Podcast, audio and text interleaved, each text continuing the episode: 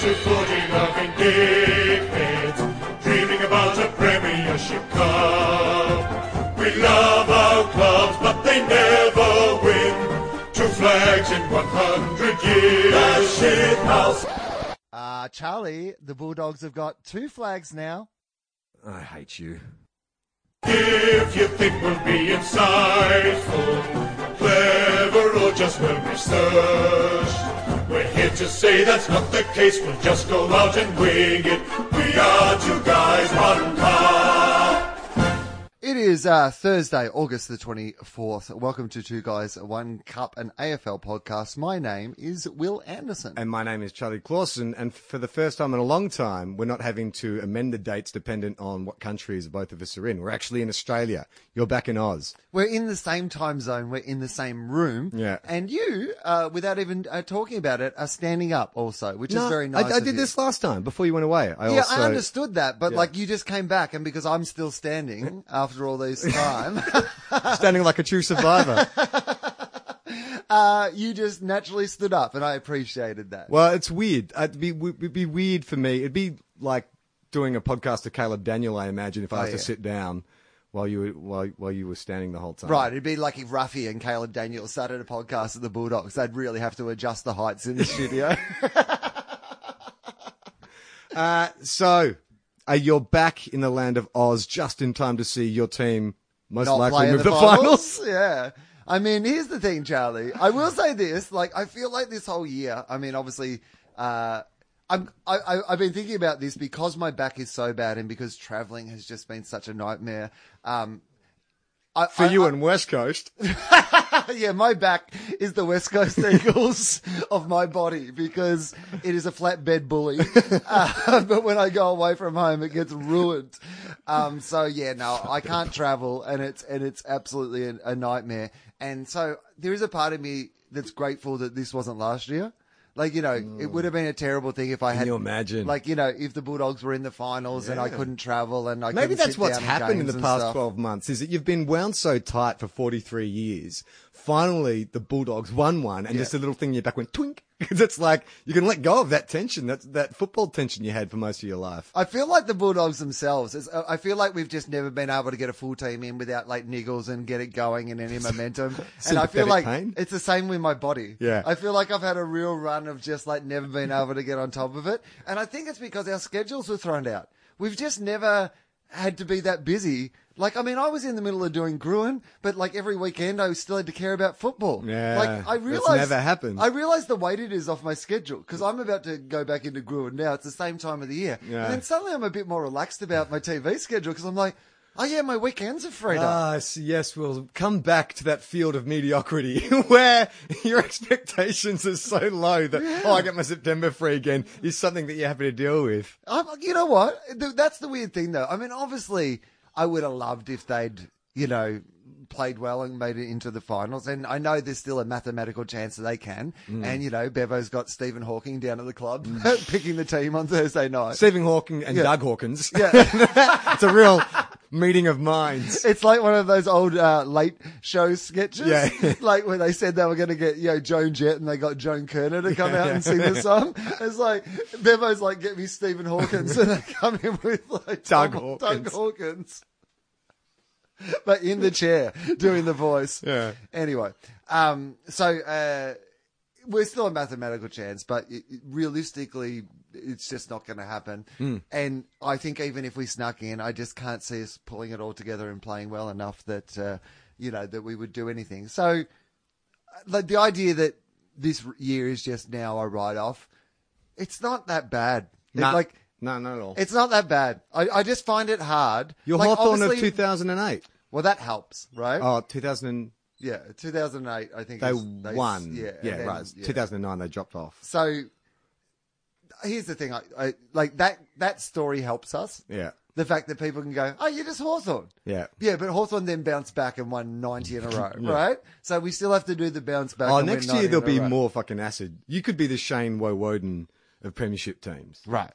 But, you know what? Better be the Shane Woden of premiership teams than the fucking... No, but you know what I mean? This is a big thing. You guys overcare. No, don't care. You will. No, I don't Trust care. Me. I don't care. You overcame I don't care. The like inferiority complex you've had for fucking decades. Oh, no, no, no. This will just become something that feeds into... If you do become the Shamo Woden of premiers, it's just going to feed into that mythology that you guys are just like... It's just another quirky, like, you know, Charlie Brown story of... I don't think that will happen. I think that they will be a competitive finals team, but there might not be a thing where they win another premiership. I mean, look at with GWS and well, look with a whole bunch of other teams. You know, it's just, they're just going to be very hard for people to win. Like, you know, 1, 2, 3, 4. I reckon. Yeah. I think they're going to be a competitive team. I don't think they're going to slump down to the bottom. I think as long as, you know, Bontempelli stays fit and healthy, a team with him in it as he grows into the, you know, the footballer that he's going to be, we'll play finals most years. You know, he's like, you know, having a Dangerfield or whatever in your team where, you know, teams with once in a generation. Yeah, teams with those guys in the team, they play finals and they get people around them and play finals. So I'm not so worried about that at the moment. But the thing that I would say also is, I mean, I would have loved if they'd done better, obviously. That's exactly, you know, you would have loved if they go, oh, and they're even better this year. You know, that would have been ideal. But they haven't been, so... How much is mental? Oh, I mean, it's hard to tell, isn't it? I reckon it's everything, you know? We've had a terrible run. Well, no, but, I mean, you've had two significant players out with depression. Right. And then you've also had, like, you know, there's obviously something going on with Libba and his form. Like, there obviously, there's a clear, like, mental approach that has affected you guys. Yeah, well, part of that is just playing deep into the year, like you come back, you know, later than everybody else. But also, you know, they had a good time after they won it. Like you will if you're a club that hasn't won it for that long. And you're celebrated by everybody, you know, like by everybody. It's one of those things where you can't walk around your neighbourhood or your club or whatever without people coming up to you and not just going, good on you, but like telling you their story of, like, you know, how for the last 50 years. Is this Will's story? When you say people in the neighbourhood, you're talking about you stalking the Bulldogs players around, well, emailing and calling. I just know what it was like for me in the week going up to the grand final, because when I was down for the parade and stuff, because people know they barrack for the Bulldogs, I would have like families, strangers just telling me, yeah, I've supported them for 40 years and our family, blah, blah, blah. And my grandfather said he wouldn't die until they won one, but he's been dead for 25 years. So what the fuck did he know? And then it cursed us all and we barrack for them. And like, can you imagine what it was like for the players, these boys and a young team who, you know, overnight, you know, there might just be that sort of thing of going, well, we will naturally just keep getting better. Because that was the story of their year. You know, when it all came together, they just kept getting better and better and better. So maybe there's that attitude of like, well, if we just keep going at this pace, we will continue to get better. But what the story of, you know, I think the story of football in general is you can't just keep going at the pace you're going. Yeah. Even if you're the number one. It's that thing of like when a premiership team needs to still turn over a couple of players between the next premiership because you just need to keep trying to get better. And I think this year they didn't get better. Chris Scott was very interesting on Monday on 360 because they were talking about like when your team's finals hopes are hanging in the balance of the results of other teams. Like St Kilda will be playing when Essendon is playing. If for some reason Freo is beating Essendon, that gives us a chance. Does Richo let the players know? Does that give them an extra impetus or whatever? And Chris Scott was saying that it's one of those things with mentally challenging a player. Like on one hand, you want to give them a target or, you know, you want to motivate them through, you know, thinking that they can beat the other team, but you don't want to give them so much confidence that they think they can romp it in. Like he talked about a game he was coaching where Ross Lyon rested like, you know, 20 players before they played them. And he said that information came out close to the game. And he said he could see like a change happening amongst the players, which is like, oh, we're playing a reserves team. Right. And that's when he was like, you want them to think they can beat them, but you don't want them to think it's going to be easy. Yeah. And I think the other thing is like, you know, the Bulldogs had a tough year with injury. They really did, particularly their back line. Like we just never had a, you know, solid or settled back line. And often we had like one player out of the six who played in our premiership playing in the back line. And so that was... You miss Hameling as well. Yeah. Yeah, absolutely. We need a quality defender. We had a lot of players who just didn't regain the form. Yeah. And yeah, definitely some, you know, some other stuff around it as well. It was just one of those years where you just never felt like it was... Yeah. Well, you know, like there's a round to go. Like, let's not write the obituary just yet. Who knows? I think they have to, like, but it is one of those things where They have the obituary saved, ready to go. It's like, oh, there's a few, you know, actors and singers that there's like obituaries already written. I mean, it's one of those seasons where like the craziest shit in the world has been happening all season. So who's to say there isn't one crazy ass, like, you know, thing left in it? But I can't see it. No. And here's what I do like. The Bulldogs have picked Matty Boyd.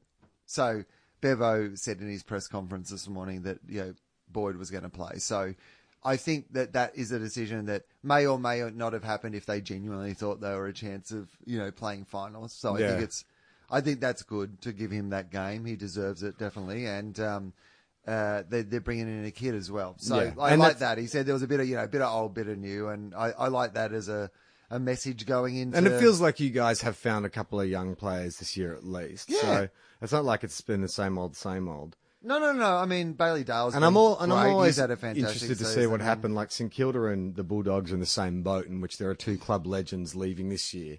And I'm always like, every time that happens, like when Rob Harvey left, I was always like, how's this going to fucking work? And it's going to be so weird not to have that person there. But I'm always amazed how someone steps into the breach. Like, and sometimes it's someone you don't expect. So I'm quite keen to see who will be that next. Not that there will be you could replace Bob Murphy, but who will be the next person to step into that role. Mate, as much as... it's sad to see Bob go, and it's definitely sad to see Bob go.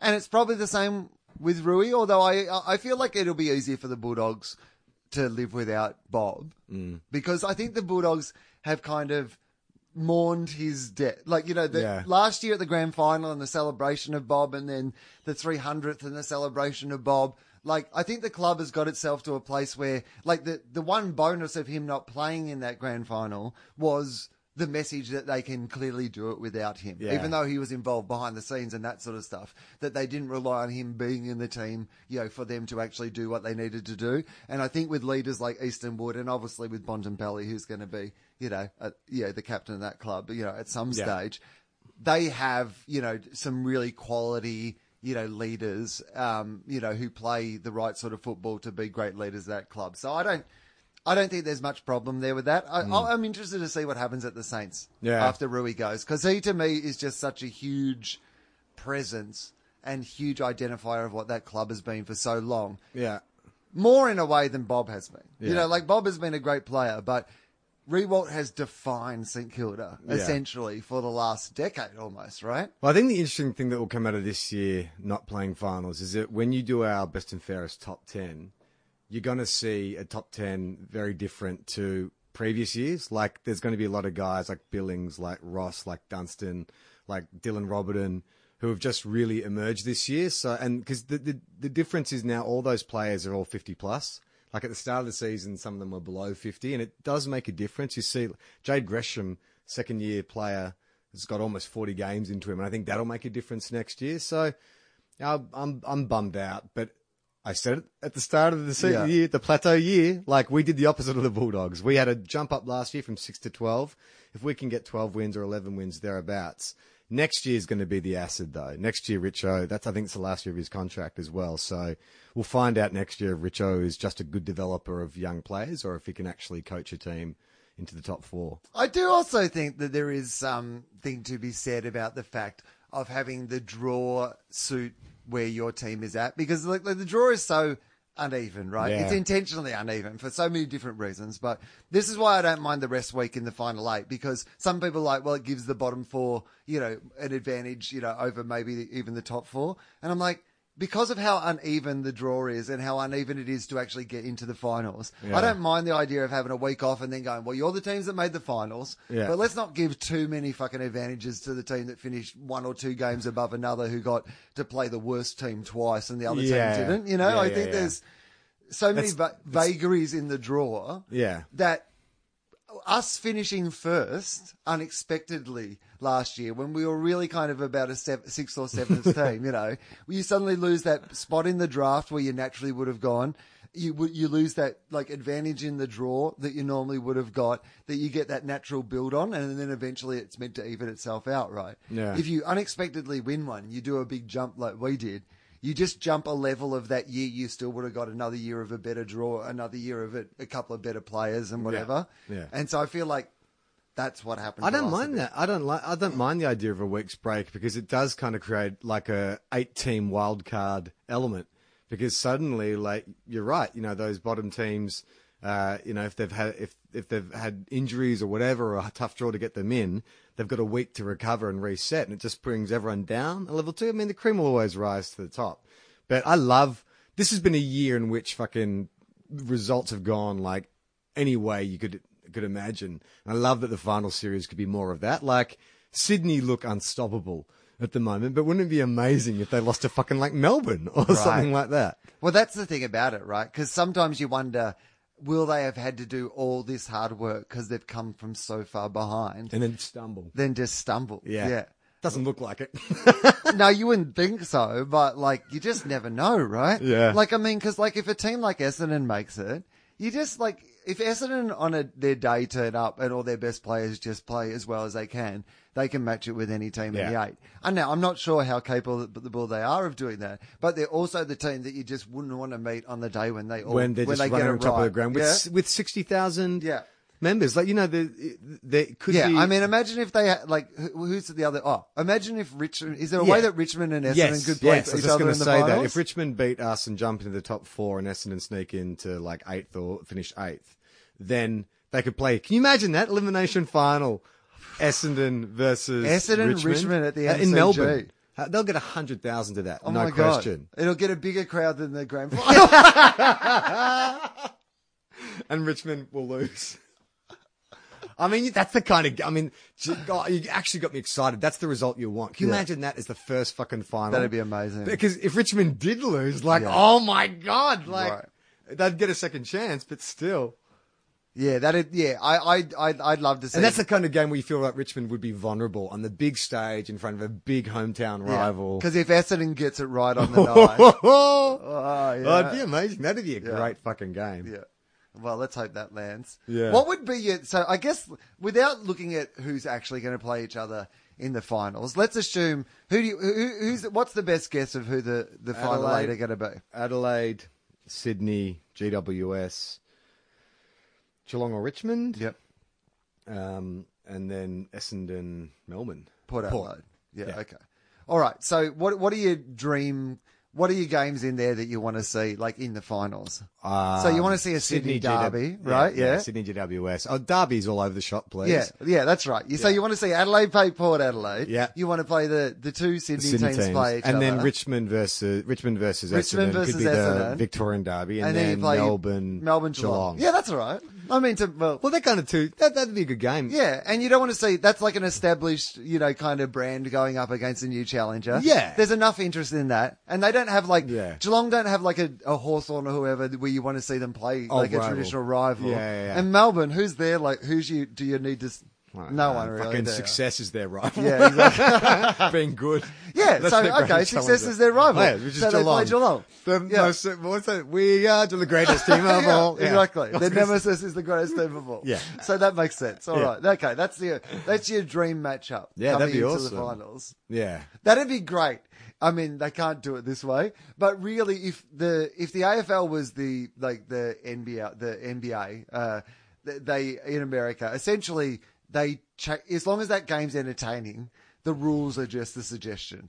Like, no champion player is ever going to be called for a fucking travel. Most of them travel all the fucking time. You know what I mean? Because as long as you dunk it at the end, everyone's fine. You know?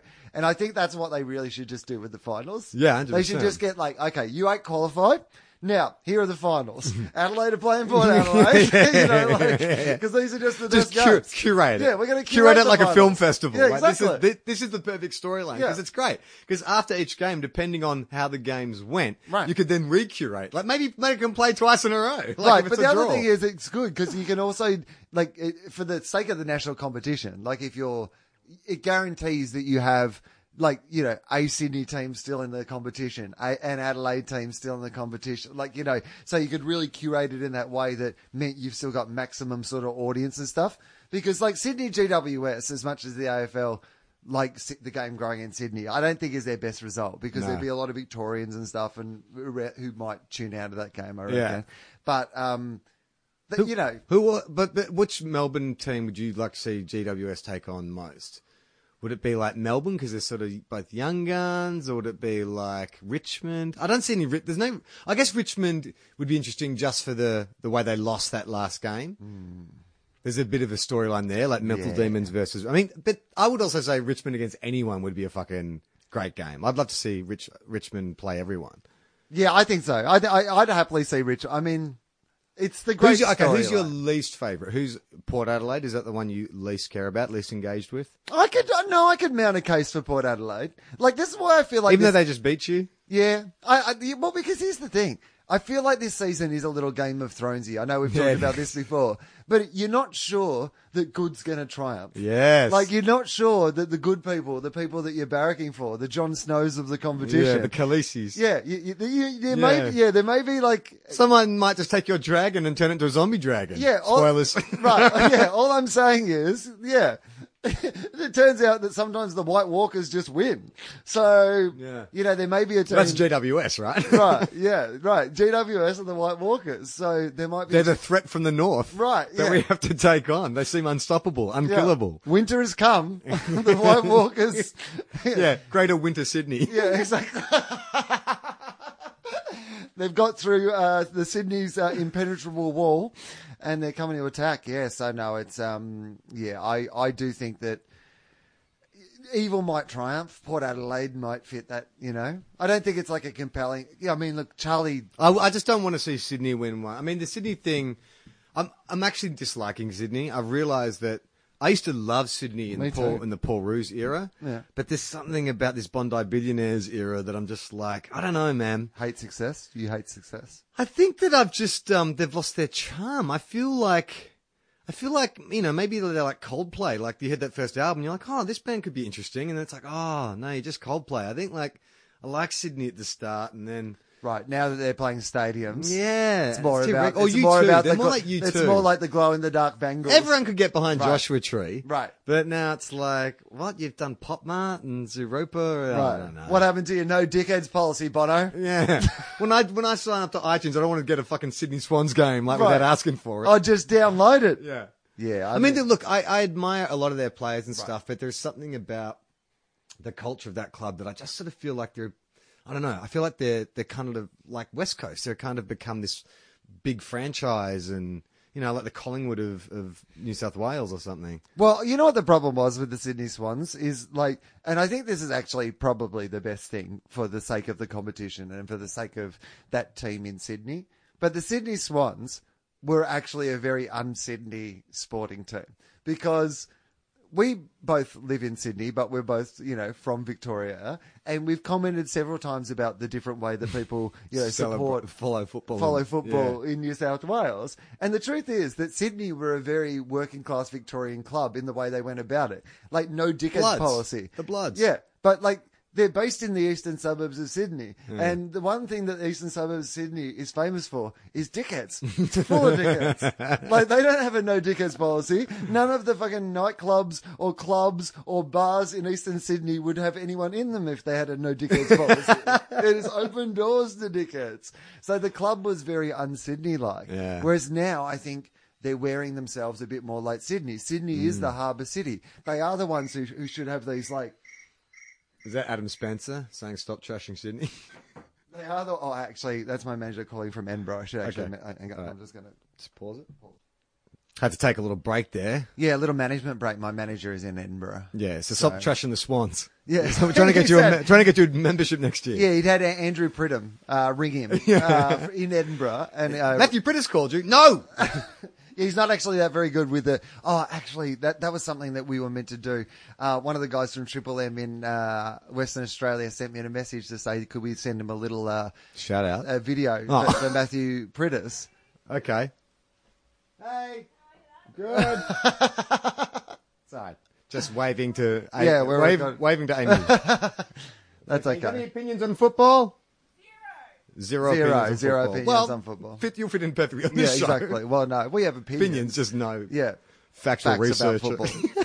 All right. We haven't gone well after the break. No. We're like one of those clubs that's gone in at halftime and then really stumbled. So your mate wants a video message from Matt Priddis. Does he listen? Priddis. Would he even know who we are? Well, he'd know who you are. Well, maybe he knows who I am. Maybe he watches Home and Away. I mean, you've really...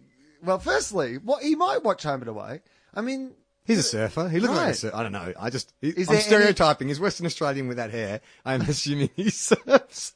Be great if he's never surfed. Yeah. No shark's tooth necklace. I mean, he's never shopped at Just Jeans. He's got to surf, right? You can't wear that look. It's culturally, that's like wearing culturally insensitive. I think so. If you're not a surfer, you're appropriating a surfer's look and you don't even surf. No, that's offensive. Right, now I'm going to have to Google it. Does Matthew Priddis surf? Okay, hang on just for 1 second. You feel in. All right.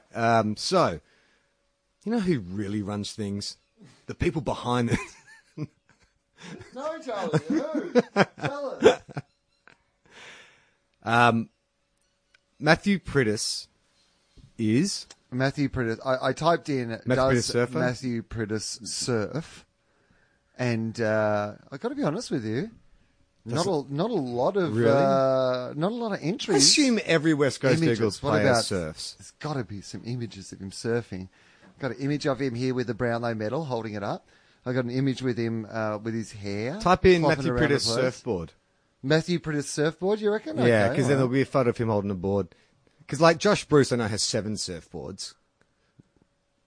Oh, Charlie, I think we're about to uncover probably. I'm not gonna like go on the record too early, too soon. I don't want to but biggest story out of WA, probably the biggest story in the history of the AFL. Well, biggest in the AFL, not just Western Australian football. Move aside, James Hird. I feel like we've got a bigger scandal. My God, this is our Sockgate 2017. I mean, it's Priddisgate. It's interesting to me. All I'm saying is Job might not be the only person, Charlie, forced to hand back his Brownlow medal. Because I feel like we have move over, give me the Alfie Brown this year, purple, because I feel like I have the biggest story in football. I might have to get on the phone to Eddie Maguire, selling this one for the Footy Show. I mean, got a bit of rumour for you. I don't know. It turns out Matt Priddis doesn't surf. Does not surf. Yeah, sure, mate. You're kidding. Look at his hair. Look at his hair. I'm telling you, mate. Doesn't surf. Never whispers out of the West. Yeah, shit. Telling me. Fuck, we need to. We've got some contacts. What? Here's what happened. I saw a picture of someone with a surfboard under the Matty Priddis surfboard images, but it's Mick Fanning. So yet again, proving once again that Matty Priddis does not surf. If you get to a picture of Mick Fanning with a surfboard before you get to one of Matthew Priddis. Okay, here's what we'll say. We've got a few Western Australian listeners, and I think we've had some people contact us from the West Coast Football Club, or at least in association. Find out if Matt Priddis surfs, and it's not good enough to just tell us. We need to see photo evidence, a link to a holiday or something, maybe a YouTube video of him carving it up in Bali on a season trip. Yeah, and not faked up. Like, him modern... stuck to his head. Yeah, exactly. No way. No. Does Matt Priddis surf? But you're right, this could be the biggest story of 2017. Okay, here's the thing. I keep, the more I type these things in here, I'm going to find, we've got to find something about him. I'm just going to have a look here. Let's look up his page. I know we do some deep diving on the West Coast Eagles players' pages on this show. We really have. I don't think anyone can complain from Western Australia that we don't do enough Western Australian content. I got to be honest with you. I think I've read the Western Australian West Coast Eagles players' page more than I have the Western Bulldogs one.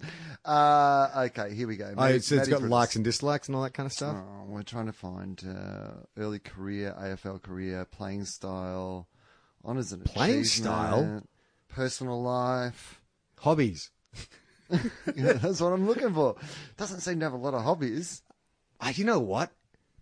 I wonder if he, to fit in at the West Coast Eagles, has like a car with a surfboard in the back, and he's like after the trains, like, "Hey, see you later, guys," and driving down the Margaret River to catch a few tubes. And then, once they're gone away, he just, puts a blanket over the surfboard and just goes home. I feel like this goes deeper than I even thought, Charlie. Why? This may just be because I watched The Prestige the other night when it was on the telly, but I don't know if there's actually a real Matthew Priddis. What do you mean? I feel like there's a series of Matthew Priddises that have been like, you know, essentially much like the end of the Prestige, you know, there's that machine that replicates clones them. I think West Coast have been like working on like a football prototype, you know, and they've had to make it in a way that's completely, when you look at it, you assume it's about something, but the more you dig into it, can't find a photo of him surfing. Yeah, right. Even though he looks like a surfer. So the next thing, what else do you know about Matthew Priddis? What's the thing you know about Matthew Priddis? He's got that hair. Oh my God, you're right. Right? That's all it is. They've fooled us. They've made him look like such an atypical West Coast player. We just created his life outside of it. But what do you know? But you don't know anything about him. He won the Brownlow Medal, and you know nothing about him. Wow, I feel like it's like he was created. To quote another Nolan film, I feel like I've been incepted. I feel like Matthew Priddis has been put into our brains. But did he exist before that Brownlow? I can't even think of Matthew Priddis. Right. What did you know about Matthew Priddis before he won the Brownlow? That hair. God damn it! It's happened again. Right. That's all we know about him. Yeah. We just assumed Western Australian footballer with that hair is a surfer, but clearly something's going on. I think it's also why, you know, in this year, when all the other, you know, champions of the game have been retiring, he kind of almost gets forgotten from that list of champions. And Matthew Priddis. Yeah. Like Mitchell, they're like, he won a Brownlow Medal. And he's like, yeah, Priddis won a Brownlow Medal. Yeah. And he won it without someone else having to hand it back. Yeah. Don't know anything about the guy. Surely we'll get some emails on this. But the one thing you have to, that I'm desperate to know is, can you have that hair and not be a surfer? I mean, I say no. I feel like it's almost blackface. I don't want to, like, what do you call it? Surf curl. That's too surf curl, man. I mean, it's surf face, mate. Yeah, exactly. It's surf curl. Yeah, it's surf curl. You can't put that hair on. That's offensive. That's assuming Sean McManus, he surfed. And we could probably ask Rove, right? He'd be able to tell us if his cousin surfed. I mean, okay. That'll be a weird text message to get from you. I want to know, like, something about him. Like, even here, for a guy who's won all these things, there's just not a lot of information about him on the internet. So there must be an interview. It's like there's enough that there's a cover story, but not enough that you know too much about it. Do you think that if you check, like, birth, deaths and marriages, you'll find out that Matthew Priddis actually died, like, 24 years ago? Like, we go to some, like, lab where they've cloned him? Oh, okay, here we go. Matthew Priddis is set up to hang up his AFL boots, blah, blah, blah, blah, blah. Priddis said he was comfortable with the decision, saying it was a good time to go out. Plus, there's 50 clones of me in a lab somewhere. Oops, probably shouldn't have said that. So you've got to be honest with your appraisal of your games, and that's where it sits with me. Again, this feels like the sort of thing that a robot would say. Yeah. Oh, maybe it's there any information, like, is there any wacky photos of him, Matthew Priddis, like, I don't know, footy show, Matthew Priddis on YouTube? Maybe they don't let him speak in front of cameras. Maybe it's just all press releases. I mean, there's quotes from him here, but they all sound so robotic. Like, listen to this. I've always known that I'm an inside mid, and playing forward or going back, that was never going to get me into the AFL system. I probably put my own hand up and say, look, I probably can't make enough of a contribution to the team in the forward line. Speed is probably one of the most important things up there, robot. 0-1-0-1-0-0-1-0. Like, he's been in the All-Australian team. He's won a Brownlow Medal. We know next to nothing about him. I mean, nothing. There's just... Oh, here we go. Priddis said while he was thinking about retirement for a while, it had come pretty quick. I had a couple of days where I was very emotional. It was pretty tough, but I managed to hold it together somehow. Because you're a robot. Because I have no emotions. Because I'm a robot. Oh, yeah. That's right. But then I was able to hang it together. I have electrical impulses, which could be called emotions. I'm a robot. But I do not feel. With surf curl. With offensive surf curl. But I got so much support from this playing group and loved them a lot. Please what is love? What is love? What is love? I'll have time to reflect over the next few weeks. My focus is still on playing some good footy for this footy side and help the team play some finals footy. Is this Mike Howell? I mean, it feels like he's a robot. Anyway, great player of the game. A tribute to you, Matthew Priddis. Now, people are going to think we didn't watch any of the football on the weekend. We're only not talked about it because it's so late in the week by the time you guys have got this. So let's do a quick recap of the games. Yeah, and also because, you know, both our teams are not in the finals race anymore, so who cares? So Friday night in Adelaide, it was the Crows Adelaide, over the Swans. Sydney just beat Adelaide. Oh, sorry, the other way around. Sydney smashed them early, absolutely came out of the blocks, and then Adelaide just probably should have won it in the end, got back in front.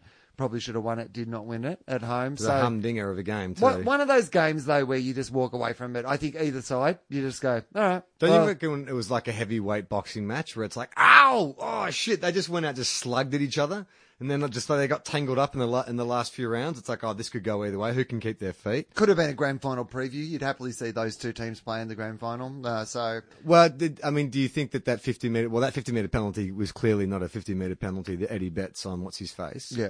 Do you think that turns the game, considering they lost by 3 points? There were so many things. Like, the umpiring, seemed to... Buddy running too far. Well, I mean, only too far if, you go by the rules of the game. Well, the normal human being. His stride is quite long. But again, my thing is, that's, to me, is that the NBA finals rule. Thing, yeah. That's that thing of going... Oh, no, Buddy, you can run 25. Zach Dawson, holding the ball. You ran 3 metres, get pinged. There should be a subjective sort of how much we want to see that player with the ball. Fucking Cyril should never have to bounce it. Yeah. He can if he wants to, just for fun, but he shouldn't have to. There's two goals this round that were amazing, that Buddy goal. But did you see the one that Dangerfield kicked to bring sort of Geelong back into the game, where it was just he collects the ball lazily about 60 metres out, and then, it almost looked effortless. He just took one or two steps and gently, didn't even kick through it, just kicked, just a gentle kick, and the ball went 55 metres with a perfect fucking left to right through the goals. It was un-fucking-believable, the ease with which he did it. Yeah, sometimes his body, he doesn't have the perfect athletic body. No. But what he can do with his body is incredible. It doesn't look perfect, but it is... for what he needs to do, to play football, it works very, very well. I just find it so hard to think that there are footballers like him who he knows exactly what he's doing when he gets the ball 60 metres out from goal and has a ping. He knows he's going to kick a goal. Imagine having one of those in your team. You sort of got one with Bont. His goal kicking's not great this year, but... just a guy's you know what? I'm going to do something that fucking not many other people can do right now. Well, that's what Dangerfield did against us. That was where the rot set in for us, was when we played Geelong early in the season. And in the first 30 seconds, Dangerfield just went, I'll just grab it in the middle and then kick a goal from outside 50 and just go, yeah, I'm pretty great. And I was like, yeah, you are. You're awesome. You're so good at football. Yeah. And Buddy was a reminder as well. It's just, there's no greater sight than that, is there? Just everything about it is awesome. Do you feel like Sydney have got their money's worth on Buddy Franklin yet? Yeah. Or do they need to win a premiership? I mean, my argument would be that you get him up there. He's certainly played, in the grand final last year, he was on one leg and he was still probably their best player on the ground. Yeah. He's given you value. You've been in the dance or around the dance plenty of times. And the value and the tickets he would have sold to people to go and see games and the entertainment he's given people, even though he's still got, 4 years or whatever to go on is you almost go, it's paid for it itself already, right? Yeah, in every factor, in every quadrant in terms of ticket sales and memberships and all that kind of stuff. $1 million a year doesn't even seem like that much now that they're talking about, paying Dustin Martin 1.5 a year. Yeah. You're well, Buddy's unders then. Yeah. Exactly. He's going to play for long enough that inflation will come into play. Right. And you're like, oh, that was a steal. Well, the Alistair Lynch thing. That was the famous thing about that. Because when he first signed, his was the big first 5-year contract or something. And it was $700,000 or whatever. But by the end of it, they actually gave him more money because inflation had been so bad to him that he was way unders in what he was getting paid. But that's kind of the Buddy thing might be like that if he keeps going the way he's going. Yeah. I know he's a bit up and down, but geez, when he's up, he's... amazing. Marquee player. That is the very definition of marquee player in every sense of the word. And that's what brings people to the game and, makes us love it. All right. So, Adelaide and Sydney, either of them could still win the premiership. Good luck to you all. You sounded like Daryl Summers wrapping up a guest, he's been thrown to an ad break. Right, good luck to you all. You can find this new album, The Angels playing at the Connor Hotel on Saturday night. There's a new album. Anyway, coming up next, Pluck a Duck. Good luck to you all. Duck. Good luck to you all. On Saturday in Ballarat, obviously a hoodoo ground for us at the Western Bulldogs. Port Adelaide beat the Bulldogs. The Bulldogs were in it for a fair while. Yeah, but you felt like they were working twice as hard as Port just to be in it. Yeah, and good win for Port because they've not shown much against better teams. So I think that for them to go to away from home in those conditions and then do that, that's a good sign for Port Adelaide. Highlights how much the Bulldogs need a defender. Yeah, absolutely. I mean, we desperately need Lever. He said no. How rude is that? Like, I feel like you guys are all at like the blue light disco.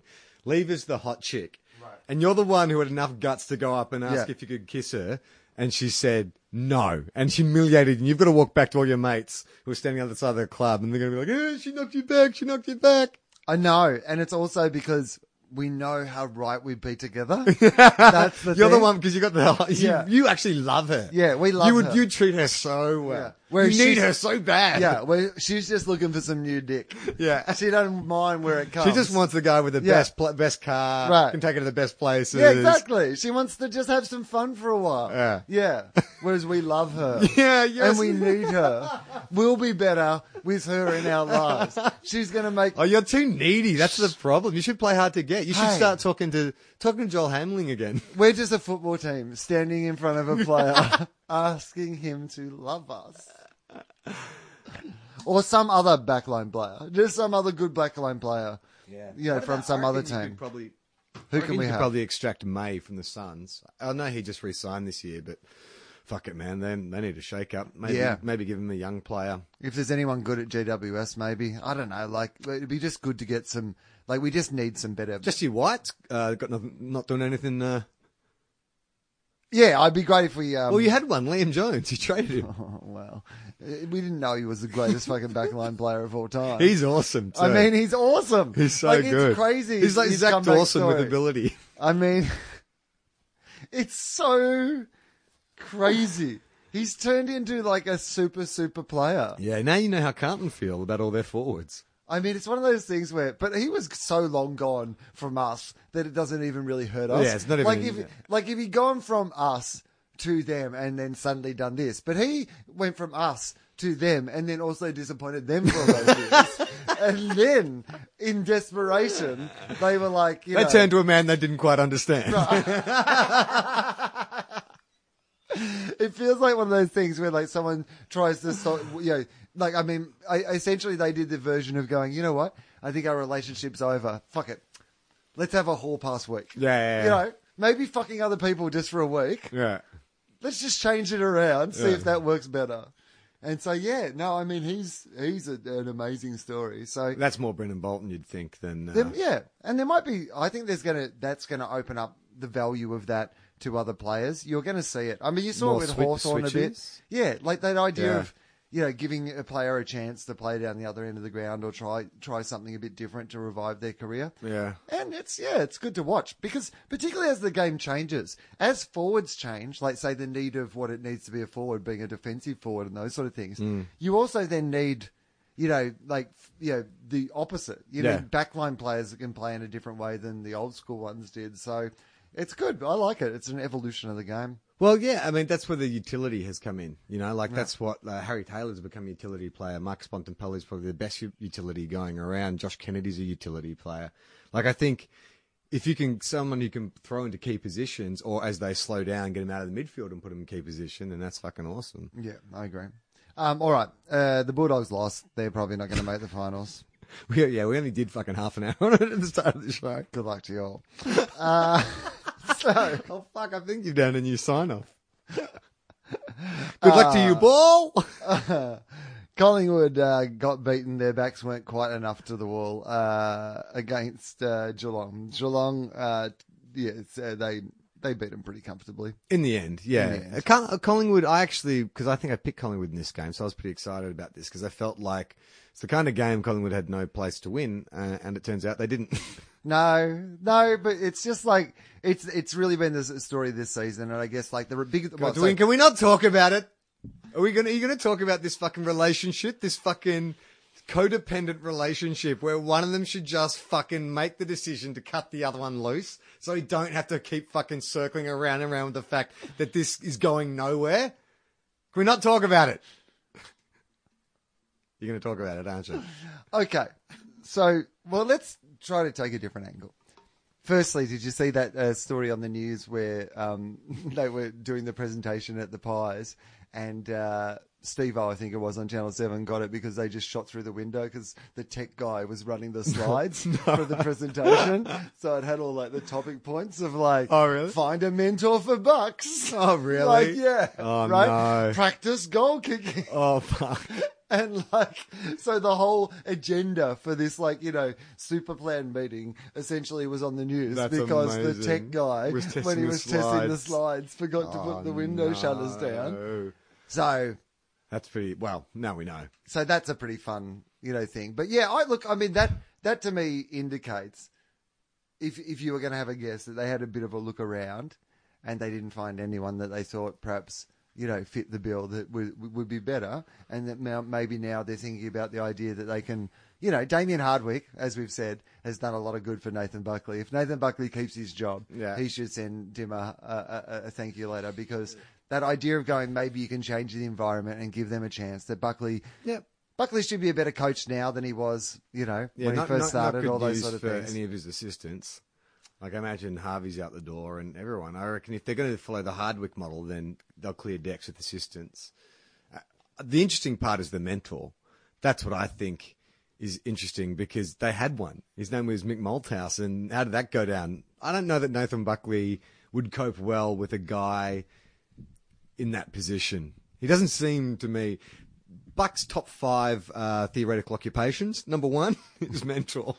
Well, yeah, but here's what I would say about that is, like, that was Malthouse's fault that fucked up. I'm so sick of Collingwood fans talking about how, like it was a good idea. It was the Paul Roos idea. It was the problem. Was it a good idea? Because one of them clearly wasn't into it. I mean, it's only a good idea if they're both into it. Yeah, but Mick agreed to it. That's the problem, right? He agreed to it and then pissed around about whether he would do it or not. That's the problem, right?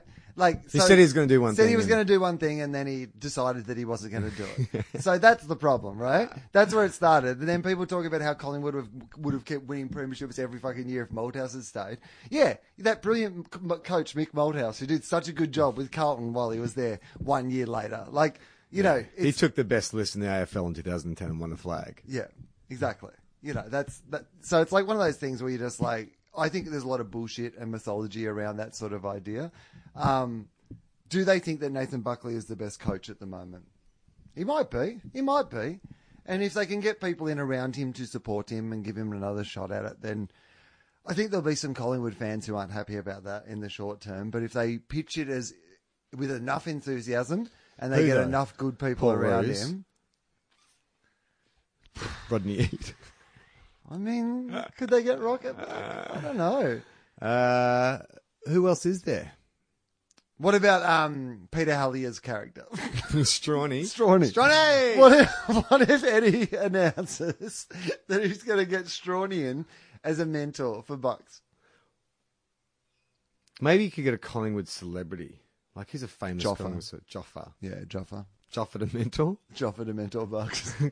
Mental? Yeah. It's close enough. It's no bad ideas, guys. No, we should keep moving through this, actually, because we need to... Wind up. We've got a little bit of a time restraint today. So, all right. GWS, 81 over the West Coast Eagles, in a, you know, result that was pretty much expected. When is expected? GWS still going pretty well.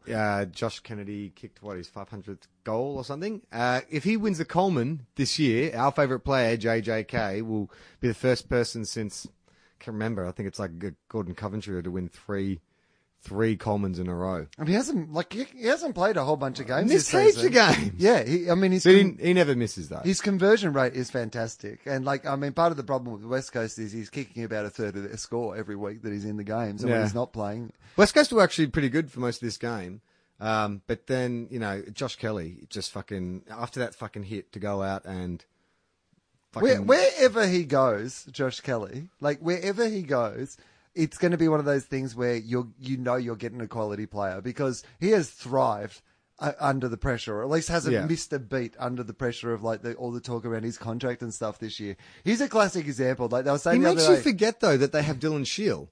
He makes you forget that they have Callum Ward. Like, those two guys are fucking superstars. Like, Dylan Shiel is an absolute gun, but then it's like, It's like a multiple orgasm. You're like, oh, he's amazing. Oh, no, there's a bit more. Oh my God. Like Josh Kelly. It's amazing. I mean, he's just unstoppable. He's a superstar player and he's under 22 years old. And yeah. He's like, but it's weird because you look at him and you're like, oh, he's a will-o'-the-wisp kind of, you know, Robbie Flower, whatever. But it's like he got 24 contested possession out of 40 touches. Yeah. And you get him, he got smashed by Kennedy. I thought he was going to be like missing weeks, broken shoulder, like he fucking got hit hard. And then he comes on and kicks the sealer. It's like, kudos to you. Yeah, kudos to you indeed, Josh Kelly. Kudos to you. All right, enough about them. We'll talk more about them during the finals, I imagine. So the Gold Coast lost again. They lost to Essendon. Gold Coast have just given up. Who cares? Who cares? Who absolutely no one cares. We don't care. Ablett doesn't care. We refuse to cover Gold Coast games. Yeah, exactly. We've taken a knee on the Gold Coast. Yeah. Essendon, you know, you might play finals, so we'll talk more about you guys as you play finals. Probably will play finals. So congratulations to you. Good luck to you. Good luck to you. Good luck to you, Essendon. Carlton, they were the big surprise of the weekend, of course, when the Carlton Navy Blues 12-5, I'll say the score here, 12-5-77, very accurate. Hawthorn 10-10-70. Carlton kicked themselves away from a potential number one draft pick. But I felt like this meant a lot to them, having this win. This is good for Carlton. Yeah. I think this is a good season. They lost a few more games than last year, but I think that you'd be more positive. A lot of rising star nominations, a lot of green shoots, like, you know, played well against a lot of pretty good teams. They love giving it to Hawthorn too. You could see there was a little bit of that. Like even Jack Silvani, who I just for some reason had decided was just like a really sweet, you know, private school boy. Man, he was fucking mouthing off left, right and center. He does not mind having a yap. I think all the Silvanis are like that. Oh, really? They look sweet. Sweet and angelic. But, yeah. You know, they're pretty hard. They're pretty tough. Steve Silvani was never a yapper, was he? Oh, I reckon he was a bit of a yapper. I don't know. He used to like a scrap. He was definitely.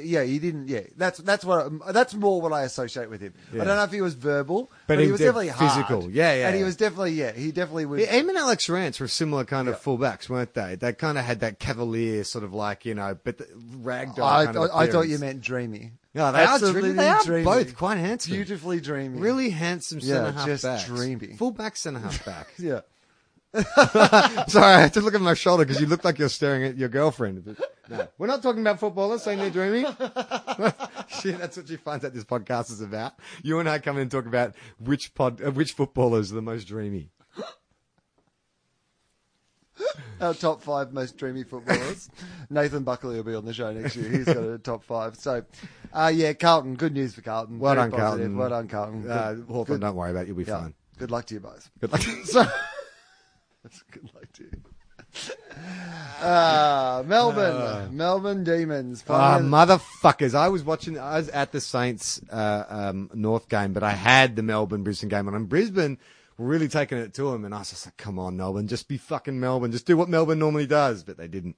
No. They're a different team these days. Yeah, the Demons. The Melbourne Demons playing finals. There you go, Melbourne. Yeah. Well done. It took you fucking long enough. It did. Took you a long time. Enough draft picks, and Jack Watts wasn't even in the side. Hogan played very well. Jack Watts to Bulldogs. Though. Actually, Jack Watts would be all right at the Bulldogs. Oh, great. Centre half back can move forward. He's a classic utility. Actually, you know what? That's not a bad idea. Call Bevo. Hey Bevo, if you're listening, Jack Watts at the Bulldogs. Yeah. That's not bad actually. Yeah, well, you'd have to give up something for him though. What? I mean, he's not getting a game in Melbourne's first. Yeah. Wouldn't have to give up too much for him. Second rounder. Take him off their list, you know, give him a fresh start. He needs a fresh start. Melbourne needs, you give him like a second round draft pick. Yeah. Like, you know. Yeah, good luck to you. Yeah. And then Jack Watts at the Bulldogs. I reckon he'd be all right at the Bulldogs too. Fresh start. Oh, yeah. New coach. Yeah, I reckon Bevo. That's a better. Bevo knows how to talk to a Jack Watts. I reckon, like, that's your better bet than your Clokey was. I think that your Clokey was the wrong kind of. I understand Jack Watts would be trying to solve the same problem, and Crammery might not be there next year. So I'd say you had a Jack Watts to kind of replace that sort of, you know, tall, mid-side utility player. Yeah. No, that's good. I'm down with that. I like that. All right. Watts to the Bulldogs. You heard it here first.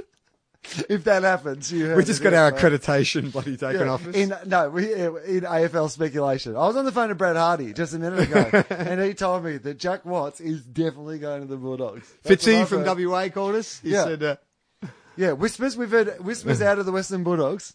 Whispers from Watts. Whispers. But that'd be good. And a ruckman. I don't know which ruckman, but we need it. Like, you know, you could get one from St Kilda, I think. Maybe Tom Hickey. I think. What do you think about? So there's some whispers that maybe Mason Cox might be available. What do you reckon? Do you think he has potential to improve enough that he would be a valuable player to get to somewhere? He's pretty good now. I mean, he's pretty good now, but I reckon he still needs to take. You'd want to get him on the idea that he's still got maybe a year or two of improvement in him. I reckon. And then I think he could turn into a really, decent player. For sure. For sure. I mean, look, you guys are so fucking light on ruckman. He's not perfect, but like he's definitely worth the investment, I would say. All right. Okay. So Melbourne, they're going to be playing finals. Brisbane, Lot to like. Be happy to be a Brisbane. Yeah, they're a good side. They'll be fine. Yeah. Well, what happens with Chris Fagan, Dennis Pagan? Someone told us Ronald Reagan. Yeah, the coach. Yeah. Dennis Reagan. So here we go. So Brisbane. Here we go. What? Brisbane, Melbourne. Good luck to you both. I love this. St Kilda Saints. 127 beat the North Melbourne Football Club, who are going for their first ever wooden spoon. Their first ever. Well, not first ever wooden spoon, but first ever number one drop. You know what? But you know what you can do with that wooden spoon, Will? What could you do? Is you take the lid off the pot and you stir up a bit of Shinmoda spirit. You get those vapors rising out of the pot with that wooden spoon. You get a bit of a stir, and then you take a whiff of the Shinmoda spirit. It's good for what ails you. Sets you up for 2018. I didn't realize you prepared Shinmoda spirit in a pot. Yeah, I imagine it was like Vicks Vapor rubbed in hot water. I do think it's more like an alcohol. I just assumed it was some sort of potion. Yeah, well, maybe you could make a potion in a pot. Oh, but you put it into you got to add it to the pot. Yeah, it's like Asterix's magic potion. Yeah, that's what I was imagining. That you hand around at the club. I understand. I thought you were just kind of drinking it, straight. But I imagine now mixing up a big vat of Shinmoda spirit to put into small. Shinmoda spirit for everybody. Yeah, skin like animal skin gourds. Right. Kangaroo testicles. Kangaroo skin. Yeah. Pouches. Testicle pouches. Kangaroo testicle pouch wallets that you keep your Shinmoda spirit in. Yeah. So they're okay. This is what it is, I think. North Melbourne have never had a number one draft pick. I think it is actually. Right. And apparently the number one player that's going around in the draft, the draft prospect, is a Dusty Martin. That's who they're comparing him to. Yeah, Dusty Martin, because his dad also can't get into Australia. Endurance beast, strong, explosive, skillful. So they're throwing this huge money at Dustin. Now that they know they've got no one draft pick, I would change focus, because I think, fuck it. He's 26 or whatever. Why don't get the new Dusty Martin? Yeah, I don't think they're close enough to be getting a Dustin Martin. I think they want Josh Kelly as well. I think they've just got heaps of money, and they just feel like they need to buy something big. I think they should invest in the draft for a year or two and then go for someone big. Well, it depends. This is that Caro Wilson thing that during the week, which is like Caro's arrow. It might depend on what Brad Scott's going to do, because if they decide to rebuild properly, then there's probably not much use Brad Scott sticking around for that entire rebuild, and he might go and coach the Gold Coast or something, and then become the director of coaching at Collingwood. He used to work for Bucks, and then he becomes Bucks' mentor. Wouldn't that be amazing? I mean, what could they have It'd just be brilliant if they had a coaching. The two of them coach together. Yeah, because it's like co-captains. Well, yeah, like co-captains, or as I like to think of it, I always love when I see a movie. I was watching a behind the scenes thing on the Avengers the other day, and it's there's two guys, two brothers or something, or that direct the movies together. Are they brothers? Oh yeah, the Russo brothers. Yeah, the Russo brothers, right? Yeah. And the Coen brothers do it as well. You can have co-directors, right? Yeah, Wachowski siblings. Yeah, right. So could you do that in a coaching sense? Yeah. Could you have two guys where you're just no, we're both the coaches, we're co-coaching? I don't know. I think you're just creating an extra. One of them can go out. You've already got your defensive, your mid, and your forward coaches, who then come to the head coach, and then he fucking has a final say. So you're going to take those three departments, bring them to two senior coaches, then those two guys decide what the final decision is. Don't you think it would be better if, you could spread the road? Because they're working together. Then why not have your director of coaching come in and make the final decision on top of the two coaches? No, but you don't need that. You're co-coaching. It'd be like if we started coaching. Oh, they would never win a game. Fucking, we'd break St Kilda's record of 11 years without a win or something. No, but I mean, you do it as a team. You'd both the two guys won cups. You'd split it up. That's what you would do. You'd split it, the tasks up. Okay, all right. Maybe not. Maybe not. I only have 8 more minutes before I have to do something. Farewell, Nick Riewoldt. Beautiful send off. It was really good. They renamed the Coventry end of Eddie Had to Riewoldt, which I thought was nice. 30,000. Most of the St Kilda supporters turned up, which is probably one of our better turnouts for the year. It's been kind of disappointing. We've had a couple of big games against Richmond and St Kilda, but I would urge everyone to go to the MCG this week to say goodbye to Nick Riewoldt versus the Tigers. I mean, I heard somebody else say this, but it's absolutely true. If you have a kid who loves football, particularly if they love the Saints, but just if they love football, maybe they're not even young enough to remember it, but take them along and tell them so that when they're older and somebody says, oh, there was this guy, Nick Riewoldt, and he played, yeah, this is what he was like. And yeah, there'll be an iconic image of his like mark Sydney and he'll be inducted into the Hall of Fame and all those sort of things. You'll be able to say, oh, yeah, I went and saw his final. My dad took his last game. Yeah, to his last game. And it'll be a cracker. It'll be the Tigers MCG, so everyone get along to that. Yeah, it'll be a huge game. Great one to be part of, I reckon. All right. We're still wrapping up last week's and we're talking about next week's. Final game of the round. Well, we only have, I'm running out of time. So okay. Fremantle, Richmond. Richmond did the job. Fremantle have stopped trying. Next week. All right. Here we go. Friday night, Hawthorn, the Western Bulldogs. Goodbye, Luke Hodge. Goodbye, Josh Gibson. Goodbye Bulldogs Bob finals chances. Murphy. Goodbye, Matthew Boyd. A huge game, but nothing really on the line other than I hope it's a really fantastic game of football for all those superstars of the game, you know? Yeah. But I just hope it's a great game. It doesn't really matter which team win, or I hope that the Western Bulldogs win by 150 and then put a lot of pressure on the rest of the weekend. But, if that's not going to happen, let's have it be close. I'm going to say the Bulldogs are going to win that just because I jump off Which team loves their legend more, the Bulldogs or the Hawks? We'll soon find out. I'll tip the Hawks. Okay, fair enough. It could go either way, that one, I imagine. Collingwood taking on Melbourne at the MCG on Saturday in a game that... Well, Melbourne can't miss the finals now, so it could be the sort of game that Melbourne could drop, just coming into the finals, have a little speed wobble, but I can't see it. No, I think you're a different Melbourne. I'm going to pick Melbourne. What if they announced before the game that it might be Nathan Buckley's last game coaching the Magpies? What if they... Yeah, backs against the wall, Collingwood. If that happens, stick Collingwood. Yeah. Yeah, okay, we can put a proviso. If they are told before the game that it's Nathan Buckley's last game, Collingwood, otherwise, Melbourne. Yeah, exactly. Okay. All right, here we go. Brisbane Lions taking on... Good luck to you. Good luck to you both. Good luck to you all. Brisbane Lions taking on the North Melbourne Football Club at the Gabba in a game that Brisbane want to win and North Melbourne don't, so I'm going to say Brisbane. Yeah, that's good for everyone. Yep, absolutely. Yeah. Best result for Neither everyone. Of those teams want it to go the other way, so it'll be a horrible mess up for everybody if it does. Sydney, they take on Carlton at the SCG in probably a slight danger game. No. Slight danger game. No. Carlton are going okay.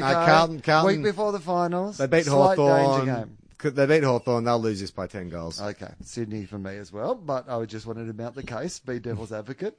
Geelong, they're taking on the GWS at Simmons Stadium. That's going to be an interesting game coming into the finals, I imagine. I don't know about that.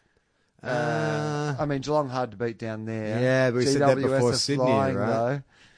I mean, is this the one where GWS go down there and beat Geelong at Geelong and then we suddenly start to go... Yeah, we get to... Instead of, there's laughter and cheering and then it just slows to a... Oh, my God, that was horrible. He's already dead! No. Yeah. Stop it. Why are they still hitting him? Why are they still hitting him? They pinned them to the wall and they just keep pounding him. This is unnecessary. Yeah, I'm going to pick brutal. That. I'm going to say Giants going to smash him. Yeah, all right, me too. Woo! Port Adelaide taking on the Gold Coast Football Club at the Adelaide Oval in a game that would be hilarious if Port Adelaide lost, but they will not lose that. Won't. There is no way. That could be brutal. Don't think Gary Ablett will play his last game for the Gold Coast Football Club, so... Which is disappointing. It's disappointing it's finished like this, but anyway, it's hard to feel any sympathy for the Gold Coast. They should bulldoze the entire place into the ocean. Essendon are taking on Fremantle.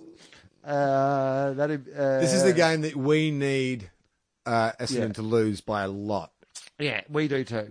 If there was any chance that we were going to make the finals. Ross, this is from us to you. You've had a pretty rough couple of weeks, but... For two guys and a podcast that you've never heard before, can you give please us a shot. 70-point victory? That's just all we're asking. Give us a shot.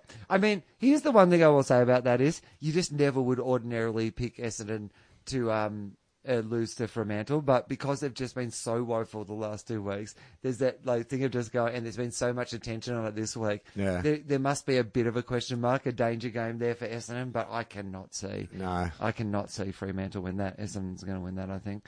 And our teams will be out of the finals, unfortunately. Richmond taking on St Kilda at the MCG in Rui's final game, as we've talked about. I'm going to say Richmond will win that. I think Richmond. I mean, especially as we trounced them 8 weeks ago in that game where we blistering. Yeah, that's right. You are good against them. Well, just at Etihad, this will be different. This is the MCG. They're playing for finals, but it's a Matty's match as well. It's probably the last Matty's match that Nick's part of, so it'll be pretty emotional. I think it'll be a good game. Definitely one to get along to at the G on Sunday. Yeah, absolutely. Go out, support that 100%. And West Coast taking on Adelaide at Domain.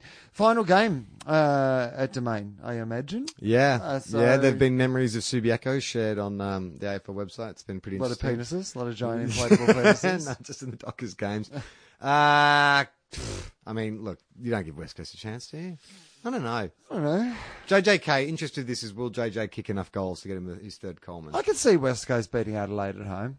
It might be a good one, a little, because they get a week off, right? Do you want to carry form into the break, or do you want to... I think you want to carry some form in. Adelaide don't want to have a wobble here. They had a wobble in this final game. Remember, it was the final game last year that fucked them up. Yeah. They were flying into the finals, and then they had the wobble in the final game, so Adelaide would want to win this. I'd say Adelaide to win, then. I'm going to say... You sound like Lee Matthews or Michael Chamberlain's impression of Lee Matthews. I'm going to say Adelaide to win that one, but good the luck to you both.